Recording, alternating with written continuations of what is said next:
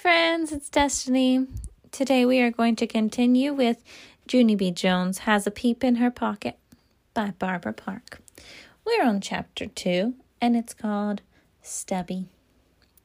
That night at dinner, I was eating with mother and daddy and my baby brother Ollie.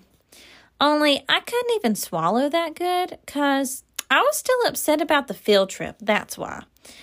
I don't want to go, I said. I don't want to go to the farm with room nine, cause a farm is the most dangerous place I ever heard of. Daddy looked surprised at me.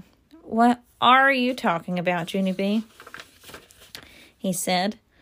What's dangerous about a farm? The ponies, of course, I said.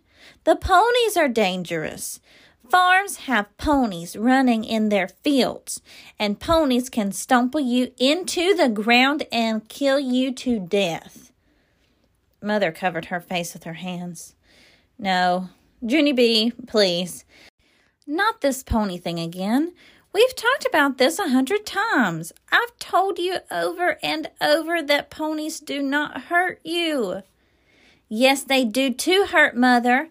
I said I saw it on TV with my own eyeballs. Mother looked at Daddy. It was that stupid cable show that the babysitter let her watch, she said. It was called When Ponies Attack, I hollered. It was called When Ponies Attack. After that, Daddy covered his face too. Then all of a sudden he bursted out laughing in a loud hoot, and he couldn't even stop himself. Mother's cheeks sucked way into her head. Thank you, she said. You're being a huge help here. Then Daddy got up from his chair and he went to his room for a timeout. That's when me and Mother had another long talk about ponies.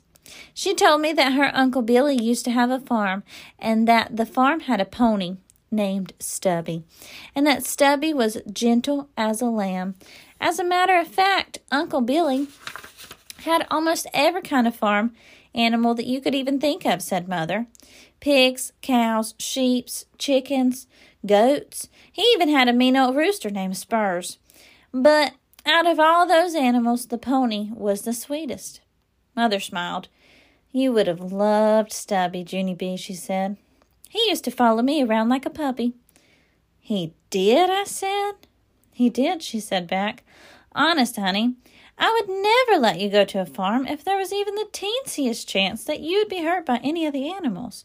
But my Uncle Billy's farm had the gentlest animals I ever saw. Mother smiled a little bit. Well, except for that mean old rooster, anyway, she said. Just then, Daddy came back in the kitchen. He said apology to me. I'm sorry, Junie B. I, I didn't mean to laugh, but that TV show you saw was just so ridiculous. I couldn't help it. After that, he sat down at the table and he filled out my permission slip for the farm. You're going to love this trip, he told me. We'll get you one of those little throwaway cameras from the drugstore and you'll, you can take pictures of all the animals you see. Great idea, said Mother, and I'll take you shopping for a brand new pair of overalls, and I'll even pack your very favorite lunch. After that, I got down from my chair, very quiet, and I went to my room. Then I climbed onto my bed and I, I hugged my stuffed animals real tight, 'cause I kept on thinking and thinking about what Mother said about Uncle Billy's animals. But mostly, I kept on thinking about that mean old rooster, on account of one time at my school, a boy named Meanie Jim brought his rooster for pet day. And he said that roosters can peck your head into a nub. And uh, that is not pleasant, I tell you.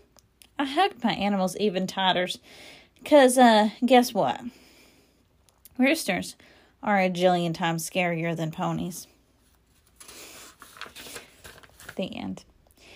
Um, the next chapter is called Pictures. It's chapter three, and I will probably start reading chapter three next week.